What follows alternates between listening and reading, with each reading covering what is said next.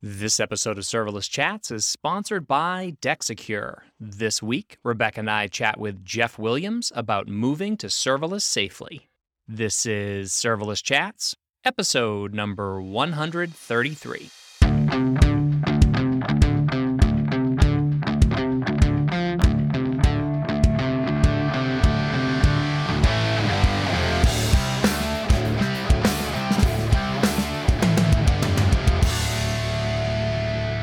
Hi, everyone. I'm Jeremy Daly. And I'm Rebecca Marshburn. And this is Serverless Chats. Hey, Rebecca, how you doing today?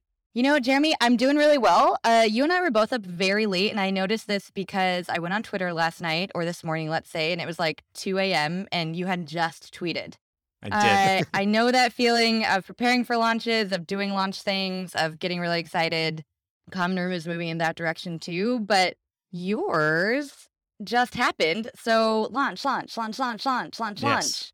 Tell us yes. about it. Yeah, well, we just launched Serverless Cloud on Product Hunt today. Um, so this when this episode comes out, it'll have been a few weeks ago at this point. But but yeah, it was it was super exciting to to get that up and running. And uh, of course, you know, launches are crazy. And I tell you one thing, though, uh, one thing that we think about with Serverless Cloud, and this is something you should be thinking about everywhere, is security. And we don't talk about serverless security very often. I used to have a section in my newsletter called Serverless Security, especially when there was some early companies like Protego and Ori Segal's company there, PureSec. You know, there was a lot of articles about uh, serverless security back then, and then those companies got acquired, and those articles all kind of went away. So it seems like there's not a lot on serverless security anymore. And maybe that's a good thing because it's already built in. Maybe it's not a good thing because we're not talking about it and we should be. But anyways, our guest today is going to talk about serverless security. So Rebecca, could you introduce him for us? Absolutely. Uh, our guest today is co-founder and chief technology officer at Contrast Security, Jeff Williams. And he's here to talk about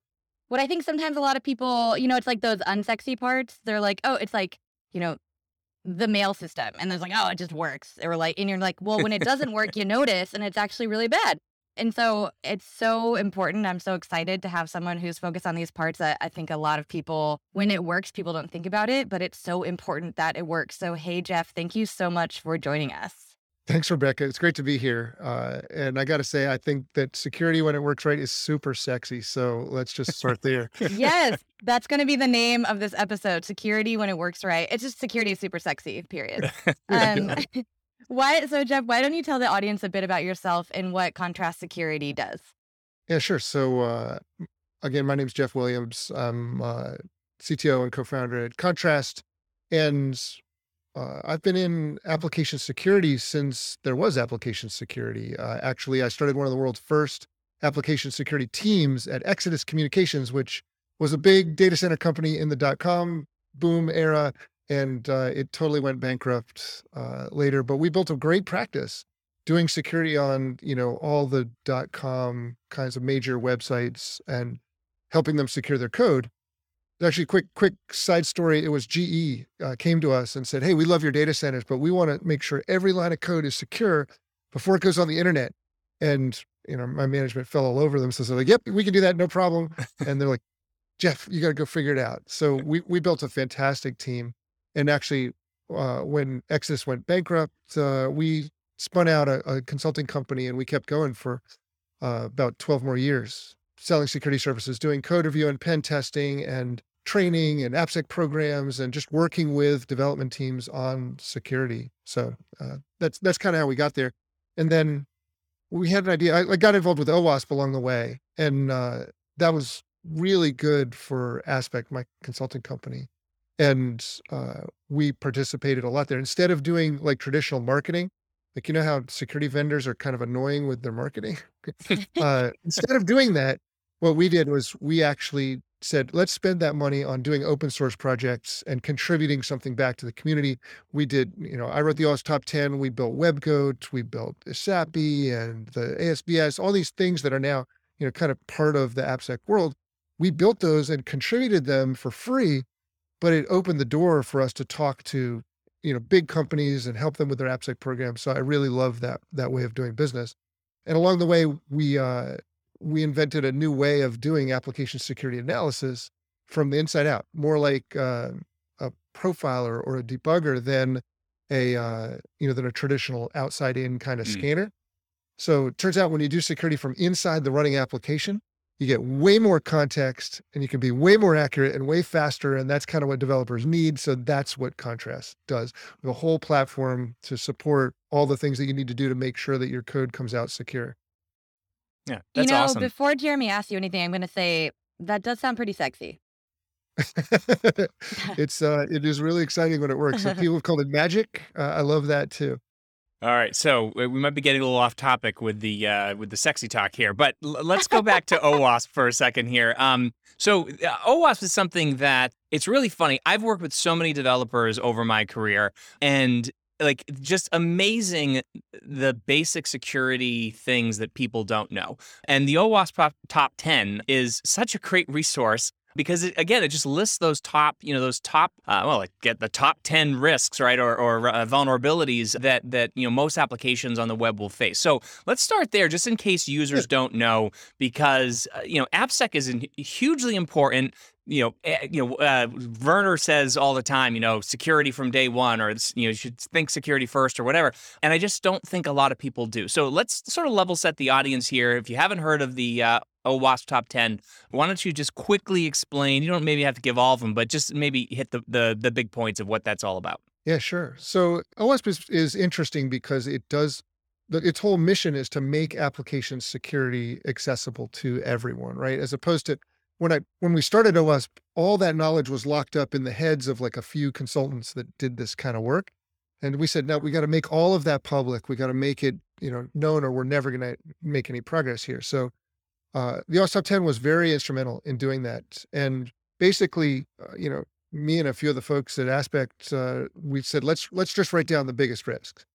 And so we did it in the fir- early days, we did it all just from our knowledge of the industry. And so it, at that time, it included things like uh, authentication, access control, input validation, Uh, you know, that covers a bunch of injection kinds of flaws, some things about cookies and, uh, you know, a, a few other risks, some encryption things, but uh, pretty straightforward stuff, like basic security kinds of, of vulnerabilities. And here's the weird thing. It's been twenty years now. We did the first one in yeah. two thousand two.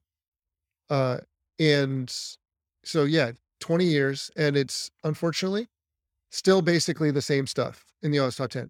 And I had this idea when we started it, like, hey, let's put these ten out. We'll probably, uh, you know, knock off a few of these, and then, uh, you know, next year or a few years from now, we'll we'll move the bar up, and we'll get we'll bring the whole industry along with us. But sometimes when you set out to build a a, a floor, you actually end up building a ceiling, and so there's it's, you know, it's unfortunate, but we should be way farther down the road than we are in in AppSec. Uh, I feel, still feel like we're struggling with basic things like, why is S Q L injection still a problem? It's still a problem in serverless. We can talk about that, right. But it's, you know, it's it's absolutely crazy. All right. Well, I think I think the other thing too, and, and this is interesting as you know, and I want to talk a little bit about you know where developers fit in now versus you know maybe uh, you know the the the operations team, the people that were doing uh, security before, because. You know, with more traditional systems, you had, you know, like you talked about these scanners that were helping to mitigate, even W A Fs and things like that will help mitigate some of these S Q L injection attacks and some of the other things that happen. But it is, it, it's always these new batch of developers that keep coming in, right? So you always have sort of fresh, uh, I guess, fresh eyes or or, or, or new people that, that don't know some of these uh, specific things. So maybe thinking about moving from, you know, more traditional, you know, sort of uh, W A Fs and other things like that that were in place before that would help mitigate some of that. What are some of the sort of new, I guess, the new vulnerabilities moving to the cloud where some of that stuff is sort of shifted away from that, especially maybe in serverless where, you know, you might not have the benefit of of having all of those, uh, all of those network scanners and, and yeah. Some of that, you know, some of those attacks can make it to your code.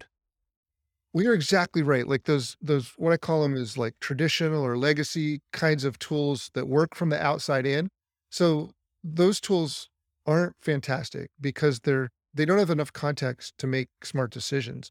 So like a W A F, if you think about it, it's sitting at the network perimeter and it's trying to look at H T T P traffic and decide whether there's attacks in there. Right. I don't know if you've looked at any H T T P traffic recently, but it ain't simple anymore. It's not like name value pairs.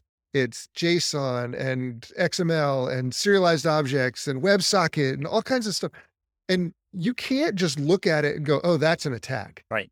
It's, you don't have enough context. You don't know what that data is used for. And it's the same thing with vulnerability detection tools like scanners that you might run on your, your, you know, traditional monolithic web app. Like that's one thing, but try and run it on a set of A P Is or a set of serverless functions. And it's a whole different ballgame. You don't have enough context to invoke the function right and understand the response. So these, these outside in approaches don't work very well. Even static analysis doesn't work very well on serverless because you don't have enough context, because instead of having one big thing that you're analyzing, now you got a thousand serverless functions sprawled all over the place. And right. the, the static tool can't assemble those and figure out what it looks like at runtime. So you can't analyze it. So that's the problem. Now, the, the solution going forward is what I tried to introduce before, is you got to get more context. So you got to get inside the environment. So for serverless, it's you got to get inside the serverless environment, understand all the pieces that are there, the S three buckets and the functions and the data stores and so on. And you got to see how they interact. And you've got to build a picture that then you can analyze for, for security flaws. So I want to get your take on, we, we love to get our guest vision of the future of serverless applications. And mm. usually we maybe, you know, save that question to the end, like we talk about it and yeah. then we're like, okay, so what's your vision for the future? But we actually thought it'd be a really great way to work backwards from what your vision of the future of serverless applications is, and then work backwards from what we need to do in order to achieve and like get to that vision. So maybe you could describe a little bit about what your vision for that future is, and then, and then, we can get into like the current security risks and how we build toward that future. That's a fantastic question. So the uh, there's a huge amount of interest in serverless. Some of our customers are all in. We've got customers with a million serverless functions. We've also got a lot of customers that are dipping their toe into it. They're building a few pieces uh, in serverless environments, but I'm almost one hundred percent sure that the future is really complicated. It's applications that are split up into lots of different pieces, some monolith, some traditional A P Is, some serverless, multi-cloud. So we're going, you know, across different environments, containers, uh, you know, it's edge functions. Exactly. Yeah. It's really going to be a, a complex environment. And so, like I said, to do security analysis, you're going to have to understand all the pieces and how they fit together. And that's, that also includes uh, open source libraries and frameworks. Uh, as, as part of those pieces, each one has open source in it. You got to understand that. So in terms of how we do security in that environment, uh, we've, we've got to have sensors all over the place, right? We've got to have sensors that are reporting back like, hey, here's what pieces are in this environment. Here's how they connect together. Here's data about what data they're processing and what they do with it. Show me all the backend connections. You're going to have to build that visibility in order to do the security analysis. And so how do we get there? Well, it's, you know, it's going to be piecemeal. I, if I had to put a name on it, I think, you know, ultimately it's, it's like transparency or observability, but for security purposes across a complex environment. And, you know, we're kind of in the early days of this. There's very little real observability in the pieces of our software ecosystem today. So, you know, contrast, we're not all the way there. We're building out, you know, pieces of that visibility, um, but it, it's, uh, and I think we're way ahead of the curve here, but it's it's still got a ways to go. Yeah, and I and I love that idea of the the outside in, or the inside out. Sorry, because I, I think right. there are too many traditional vendors now that uh, that are looking at this as saying like, you know, we can just scan packets and all that kind of stuff. But if you think about it, like, you know, with a JSON web token or whatever, it's. It's encrypted, or it's, you know, and, and then you, you decode it in your application code, right? So how are you, and you need the keys to do that, right? So where does that get decoded? Right. Where do you look at that? You've got, you said, you know, you got uh, people uploading to buckets. I actually did a, uh, I did a proof of concept where you upload to an S three bucket, it fires off a, a Lambda function and then tries to like insert the name of the file into, uh, right. you know, S Q L uh, database uh, or to MySQL. And when it does that, if you don't sanitize the input, you can name the file name anything you want. Um, And so you could do, you know, semicolon, delete all, or whatever, you know, right, right. the right command right, is, right. right? And so, and, and again, it, it's unlikely that some of that stuff will happen, but really there is a there is a focus on, uh, or there should be a focus on making sure that these get mitigated at the application level as opposed to the network level. But yeah. but to, to dive in a little bit more, because this is something that I, is always fascinated me, is you think about the shared responsibility. model of cloud, right? And there's already a bunch of things that cloud does for you that you don't have to worry about. I don't have to worry right. about network protection. Somebody's doing that for me. And and mm-hmm. as we move closer to serverless, or we get to things like managed services or functions as a service, you know, now the runtimes are managed for me. In some cases, yep. everything's managed for me. And so really the it just comes down to, you know, sort of the application itself, right? Which I think is where Contrast That's is right. really focusing. But just, you know, maybe as a general, again, another level set here is, what are some of those serverless security benefits that you just kind of get out of the box? Yeah, that's a good question. So, I mean, there's I think there's three key areas in serverless security that we got to focus on. The, the first is the security of your code, and the service environment doesn't really help you with that, right? You can introduce uh, an X X E or a, a, a unsafe deserialization flaw in your serverless code. Uh, you got to deal with that. There's also the open source piece. Like, you include a bunch of open source functions, you got to deal with that. The platform's yep. not going to do that for you. Um, and then there's the the one of the key differences between traditional monolith kind of web environments and serverless is that you can control the identity and access management permissions of each of your functions. So that's actually really powerful. It limits what that code can do. Um, and so it's a, a powerful mechanism that's present in serverless environments that uh, isn't in traditional environments. There's no way to do that in a traditional application. Your whole app gets basically root privilege.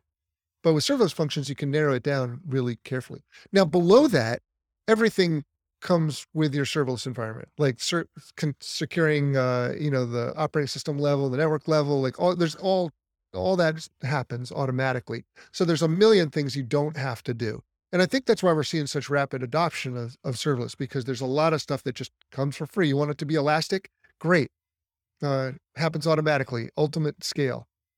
So uh, I, I guess.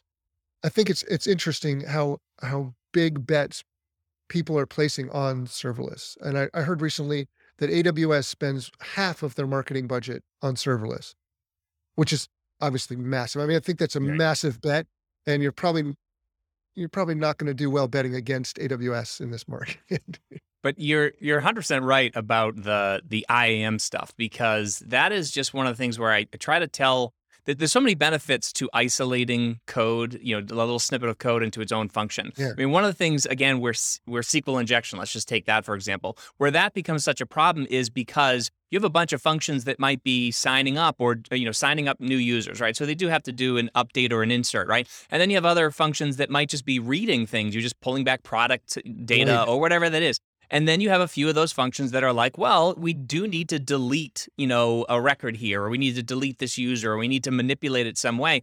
And the problem is, is that when you give a container or a V M, you know, permission to use that, it has full permission to do whatever you allowed right. it to do within that database, and it can do anything. Whereas with serverless, and and, and this is a real risk, uh, and I, I want to talk about these risks in a minute, and, and I, I think Rebecca's going to ask you a question about that, but the, the re- there's a real risk of using open source packages and having somebody manipulate that, especially when you have, you know, thousands of functions and all of these automated build services that are constantly downloading the latest versions if you're not locking package versions and things like that. There's all kinds of issues there. And so if you download colors or something like that, that, you know, right. that somebody decided to not even exploit, it wasn't exploited. I mean, the developer did it himself, right? You know, something like that that could access your full database.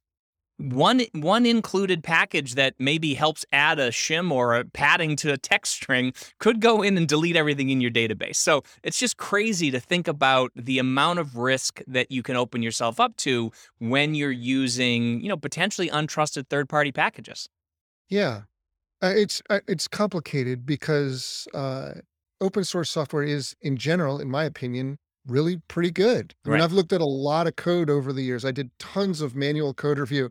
And, you know, enterprise application code that that companies have written for themselves is often not as good as what you see in open source packages. There's some advantages in working in public, right. uh, where you, you don't want to embarrass yourself with crummy code. So there, I, I don't think that anyone should take away the message, like, we got to stop using open source code. That right. would be oh, definitely terrible. Not. Yeah. But you got to be careful and smart about how you use open code. It's not free. When you use an open source library, you're saving a bunch of work up front, but you're taking on an obligation to keep that open source up to date. If there's a, a known vulnerability gets discovered, you need to be able to replace it quickly and get to a safe version, or use a, a technology like RASP, like runtime mm-hmm. application self-protection, that will prevent those vulnerabilities from being exploited, uh, in sort of that inside out kind of approach. But you have to have a strategy for dealing with open source, because they're guaranteed there's going to be another log four shell. Could yes. be today. We never, you never know. So you got to have that, that infrastructure in place so that you can very quickly respond. That's such a humbling reminder, just like P S A, right? Open source is not free. And yeah. that's like a very, such a true statement, or else would be just called like free software. And it's not, it's like, it's not just free code. It's, it's, it's open source, and there's a distinction between the names for a very real reason. Hi, everyone. I just want to take a moment to thank our sponsor, DexSecure. DexSecure empowers web developers by automating tasks that are essential for every website, freeing up developer time to focus on building. DexSecure currently has three products to help your team. Their Web Asset Optimizer optimizes content like H T M L, images, C S S, JavaScript, fonts, videos, and more. Their Third-Party Optimizer takes care of all your third-party assets, and their Intelligent Network Optimizer enhances the performance and resiliency of your website. DexSecure also has an open source product called OpenDexSecure, a cloud-agnostic edge development framework. Now, what I love about OpenDex is that the developers can jump straight into product building and not worry about dealing with setup and all the other roadblocks that come from the complexity and configurations of other popular C D Ns. If you're interested in trying DexSecure's products, you can for free. Just visit DexSecure's website at DexSecure dot com to sign up and learn more. That's D E X E C U R E dot com. I think this underscores, uh, like you said, right? The future is really complicated when you're talking about like the vision of serverless, and complicated. This idea of complications has come up a, a few different times. And then you talked about, you know, three key components of what needs to be secure: is security of your code, security of open source projects, and then at the function level, right? Those I A M yeah. permissions. So how would you describe, at like the most basic level, the current security risks and vulnerabilities in serverless itself, like across those three components? Yeah. So let's just go through those three categories. It's, it's not too hard, actually. The first category is about your code, and you need to think about, really, it's kind of the same stuff as in the OWASP top ten for the most part.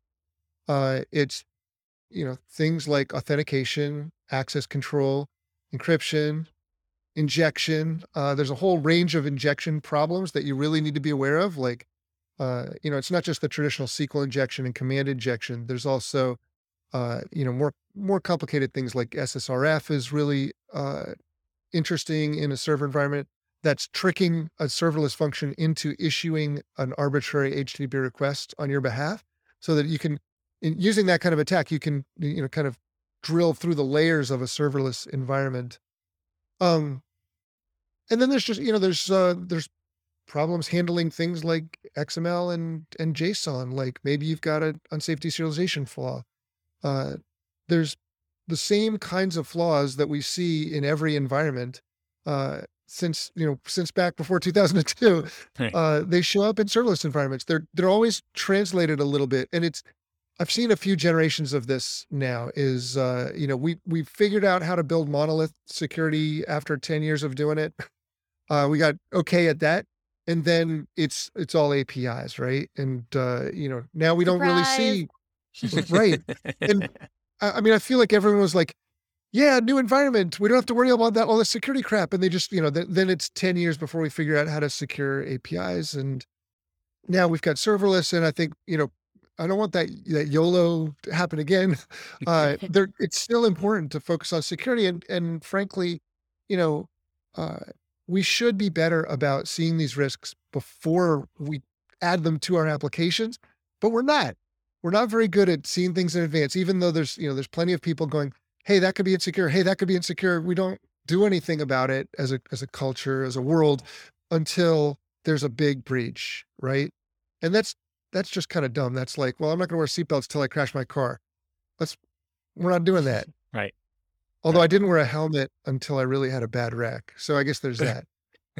Uh, well, actually started wearing a ski helmet. I was uh, very early wearing a ski helmet, and I was yeah. like one, it was like probably like one in fifty people would wear ski helmets when I first started wearing one, maybe fifteen something years ago. Now everybody wears them, and I'm like, wow, I was ahead right. of the curve there. So turns out um, they're a great and, and idea. That's the thing is I care about security and safety. But so I'm actually curious about this question because I'm almost always in the A W S ecosystem, but you've got yeah. Cloudflare and you've got Fastly and we've got Google Cloud and Azure and, yeah. you know, every other, you know, every other cloud that's popping up. And I'm really curious about, you know, the shared responsibility model is going to be different in each one of these slightly. I mean, for the most part, there'll, there'll be a lot of commonalities there.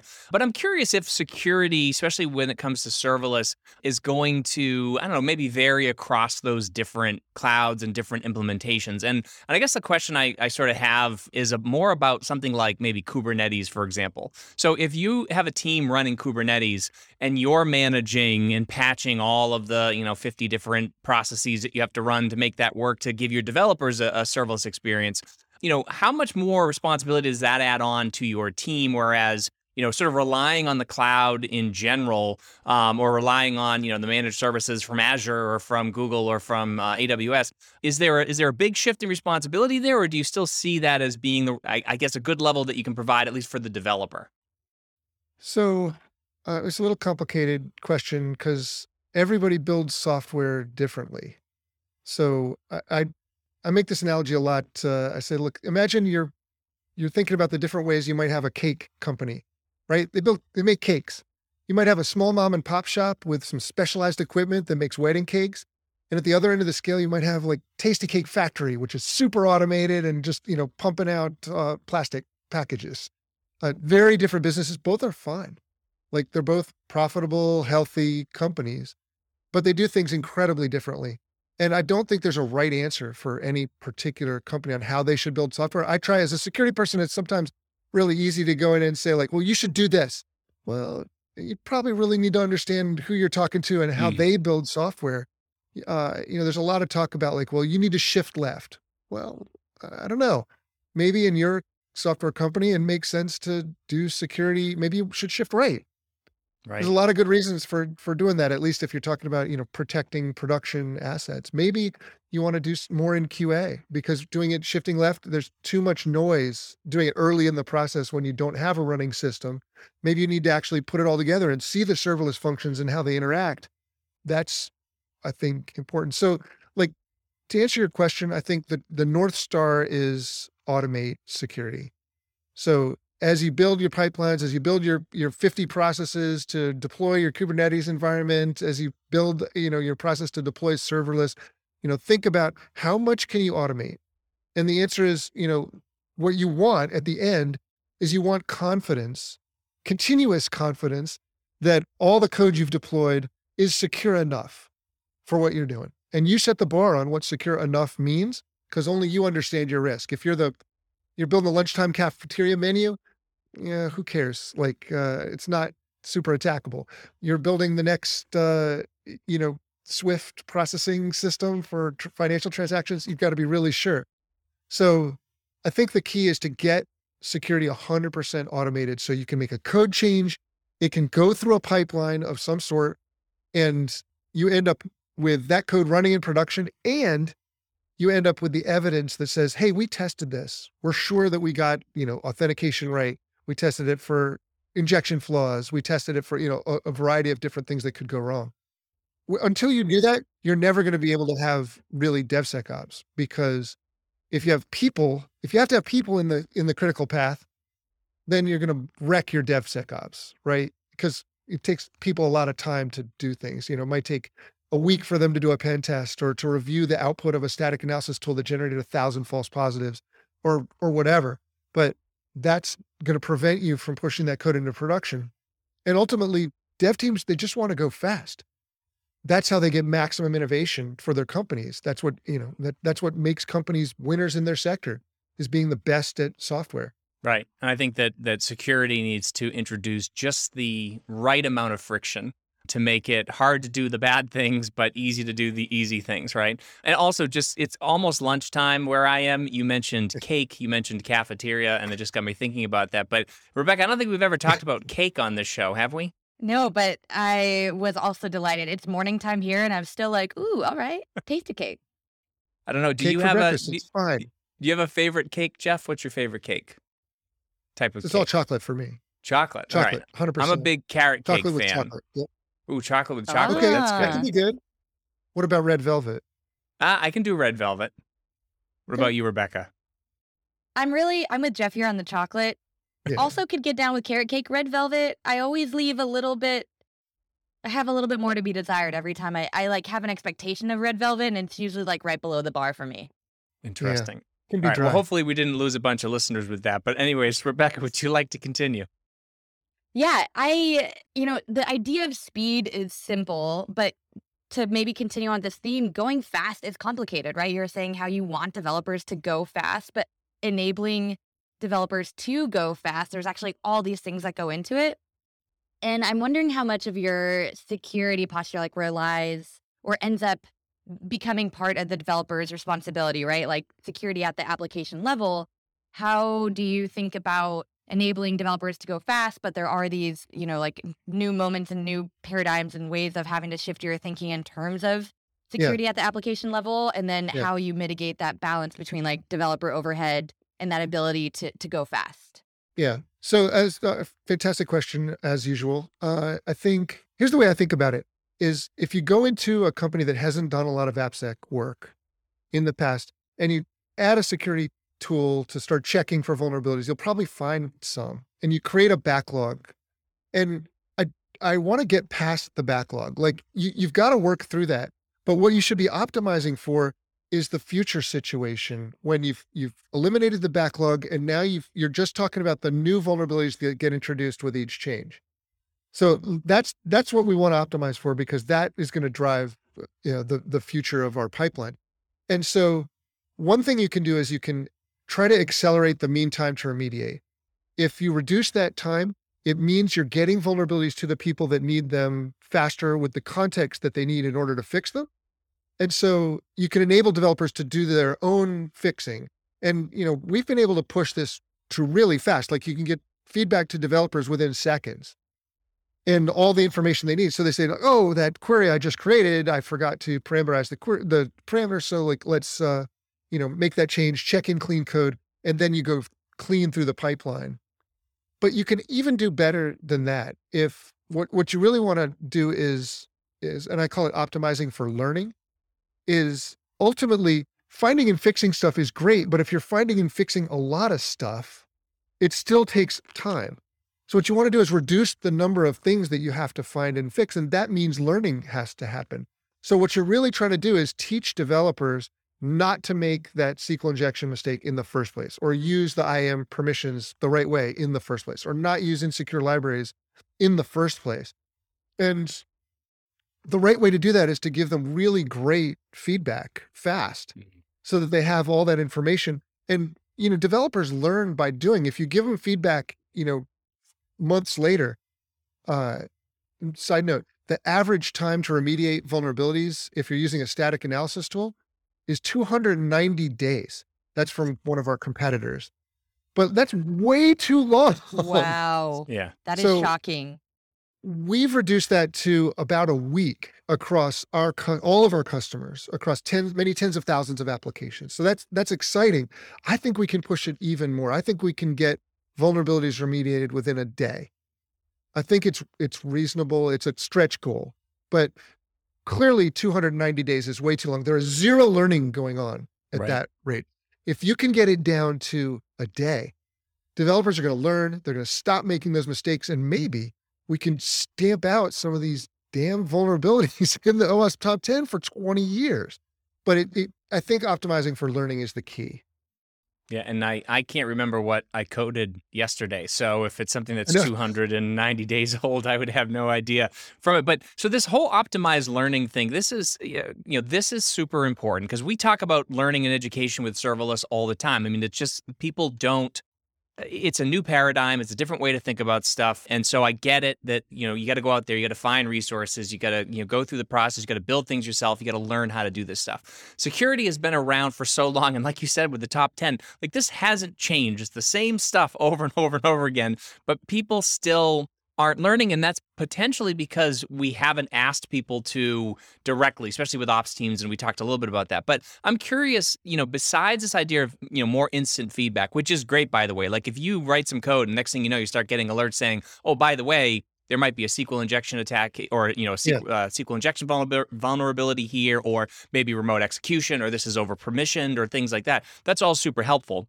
But what other paths can developers take, you know, sort of to learn more about, you know, AppSec beyond becoming a security expert? Like, are there, I mean, I yeah. hate to think about shortcuts, but besides reading the top ten um, and saying, okay, I get it. Um, like, what are what are some of the paths maybe that that devs and anybody listening right now who are building applications, you need to be thinking about security. So how how do you learn more about it?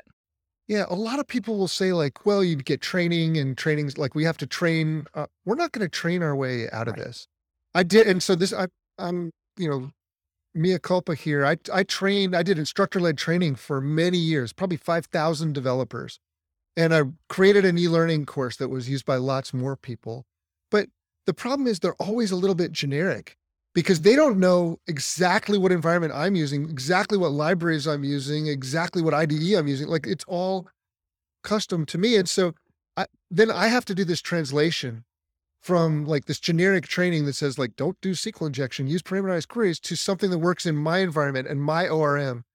And so I think it's actually better to get a great tool that works, that's compatible with your framework and your libraries and your environment, that gives you that feedback on exactly the code that you're working. Call it just-in-time training, mm. right? So you get feedback on the code you're working on, and that is the best way to learn, because you, we can't teach thirty million developers in the world everything about security. There's just no way. I think, you know, OWASP had a, a, a, a their big, hairy, audacious goal for uh, last year was to train two thousand developers. I'm like, you know, it's who cares? It's two thousand out of thirty million. It's not even a rounding right. error. It's just, you know, there's no way we're going to get there that way. So we've got to be able to give developers feedback in a way that they are willing to consume it. Yeah, and, and I'm I'm actually kind of curious. So if if companies are moving to serverless, right? And we talk about this all the time, yeah. where it's like, what do you have to do? And of course, you look at Liberty Mutual and you look at Lego Engineering and some of these other companies that create serverless developer enablement teams, where they basically have to like, you know, they have to put in best practices, they have to bake in security, they have to, you know, create patterns and and do all these things to make sure that uh, you know, they're yeah. following all the compliance and things like that. That's a huge step, especially for smaller companies or startups or things like that. So maybe what's some advice that you can give for companies that actually want to start using serverless, but also, you know, maybe aren't as good with AppSec? So like, how do companies yeah. go from, or how do they adopt serverless and do it safely? So I think the big picture goal is to turn security into code, right? If you can make it something that runs as part of your pipeline and checks your serverless functions, it has to be automated. So you've got to turn it into code somehow. And you're right. They make, they make their own policies. They say, hey, here's how we're going to use this framework. Here's how we're going to use this library. You want to check those things, but you got to automate it somehow. So, you know, our approach is to provide a platform that allows you to express those rules in an automatable format. Right. So, uh, I think that's kind of the goal, is like, it's the bottom up is how good is your platform for turning security into code? And then the top down is like, well, what are the things that we, you know, we need to figure out to turn into code and make part of the automated pipeline? And when you bring those together, then you can have a pipeline that goes really fast into production, but it's got to be accurate. And I didn't, I didn't get, normally my rant is about accuracy. Accuracy in security tools is the key. If they're not accurate, you have to have people involved. That's the only way to figure out it's a false positive. That's the only way to figure out if you missed something and it's a false negative. You have to have accuracy, because then if it's accurate, you can give it right to developers with confidence that they're not going to quit right. or delay their, you know, spend three days figuring out whether it's a false positive only to walk away because it's it's annoying. And it's true of uh, code checking tools. It's cool of it's true of library checking tools, like they call them S C A tools, or software composition analysis tool, to check your libraries. And it's true of, of the permissions thing. We did a cool thing with our I A M permissions checking. We figure out what what permissions each function needs mm-hmm. by watching it run. We watch what it asks for, and then we look at the policy that's defined and said, "Wow, you've massively over-define the policy. Like, you've got a wildcard in here. If you've got like a dozen permissions and you only needed this one, and then we just rewrite it for you and give you the new policy to just paste in uh, in on your serverless functions. It's a really fast way of giving perfect feedback to developers. So it's got accuracy, it's got speed, and it's got automatability, which is, uh, that's the, the recipe for success here. Yeah, so never never use uh, never use star permissions. I, the one that always gets me is when people use DynamoDB colon star, right. And you're like, you do realize that you could delete the table um, with uh, with that, or you could, uh, you know, like uh, you can change all kinds of things about it. So yeah, star permissions, very, very bad. It's just really hard to figure out what the permissions are supposed to be, because you know, you don't know what thing, what, what is your library using? What is, uh, you know, this, it, it's hard to go figure out. So we actually watch the function run and calculate the appropriate permissions. Uh, we think it's really exciting. Yeah. Security is not the place to YOLO, you know, you're just like, right. But just like there was a moment in time, uh, actually a lot of us uh, are still living in this moment where, you know, infrastructure was not as code, but now there is this idea of infra- infrastructure as code. I think it makes a ton of sense that security as code, like that, like that, right. that, that tracks, that definitely tracks. Well, so Jeff, you keep saying we, but by we, you mean Contrast. And, yeah. and I, I want to allow you to talk a little bit more about Contrast. And I think a fun way to do this might be, spoiler alert for our listeners, we got to talk to Jeff, you know, a couple of minutes before we actually started recording. And you were like, security belongs everywhere, not just in the software that we imagine it to be in, not just in the applications that we associate with, you know, digital technology. So maybe you could share that kind of fun, surprising story about uh, one of your customers, about this idea of security belonging everywhere and how Contrast brings that to fruition. Yeah, thanks. That's a great opportunity. I appreciate it. Uh, so yeah, one of our customers is a uh, company that you wouldn't think would have a lot of security needs. They build power tools. Uh, they're one of the larger power tool companies. And uh, when I when I first started, we were talking to them. I was like, "What? What? Where are we going to secure their their website or something?" And actually, it turns out that modern power tools are I O T devices. They talk to serverless functions. They've got dashboards. They've got all the mobile apps. They've got all kinds of pieces of technology. And uh, so we went in and started talking to them about our platform. And really our platform does three major things. So we help on the custom code problem.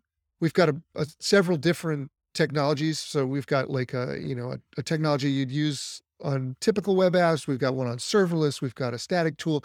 All so you can cover the, the, your whole portfolio of applications. And we work across Java, .NET, .NET Core, Node, Ruby, Python, Go, Scala, Kotlin, and P H P. So we've probably got you covered in terms Dang. of languages.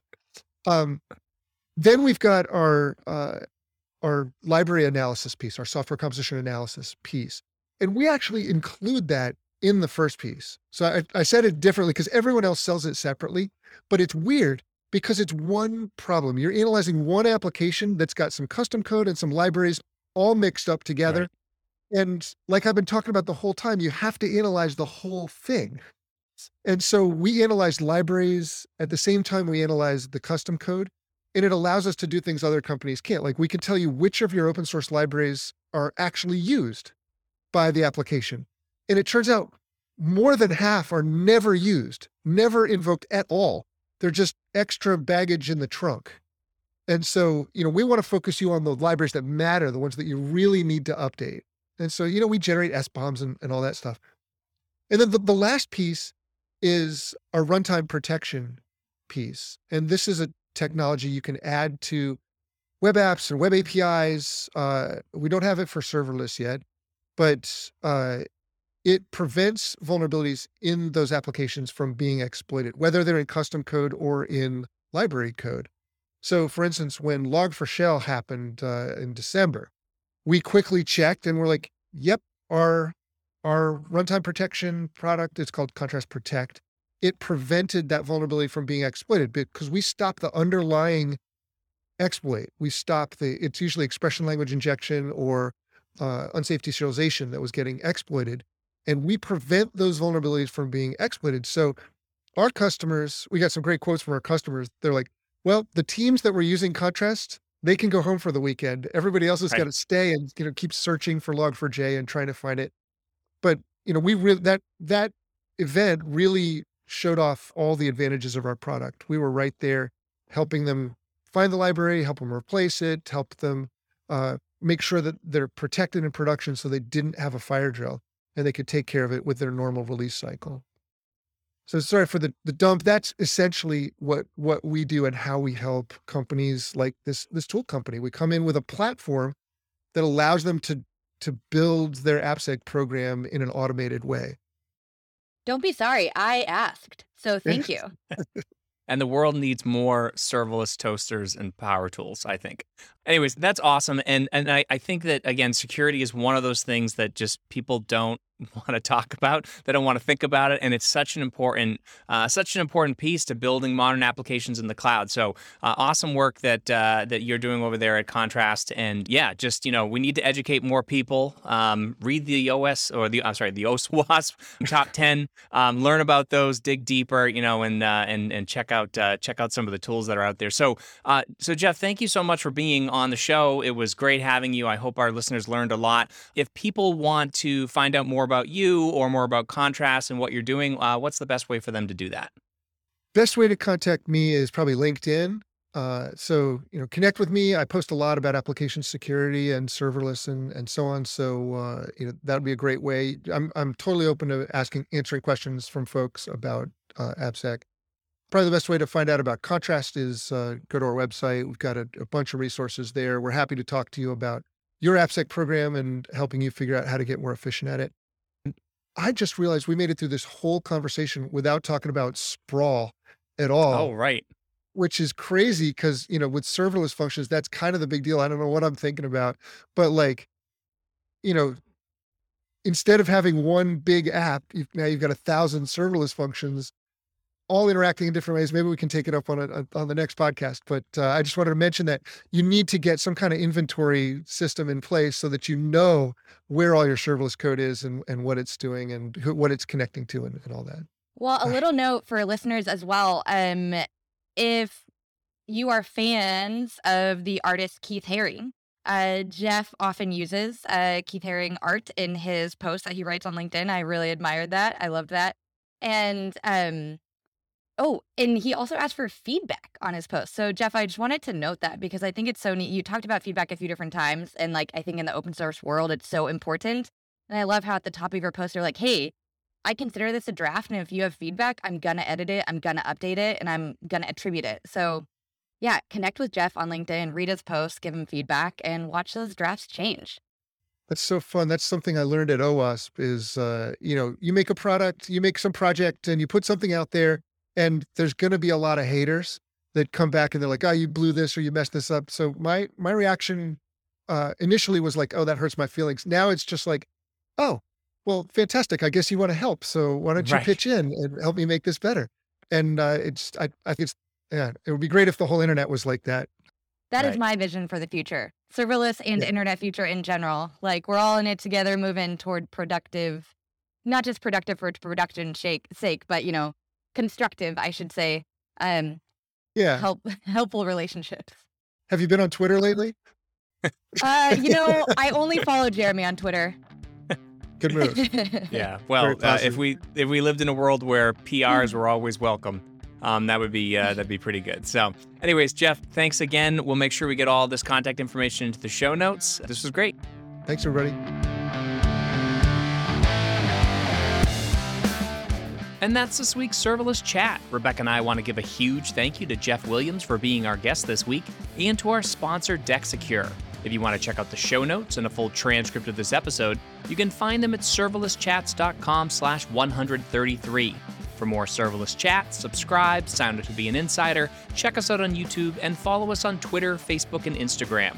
You can connect with Rebecca on Twitter at Becca Odele and me at Jeremy underscore Daly. And if you want to keep up to date on everything serverless, make sure you subscribe to the Off by None newsletter at off by none dot io. Thank you so much for joining us, and we look forward to chatting with all of you again next week.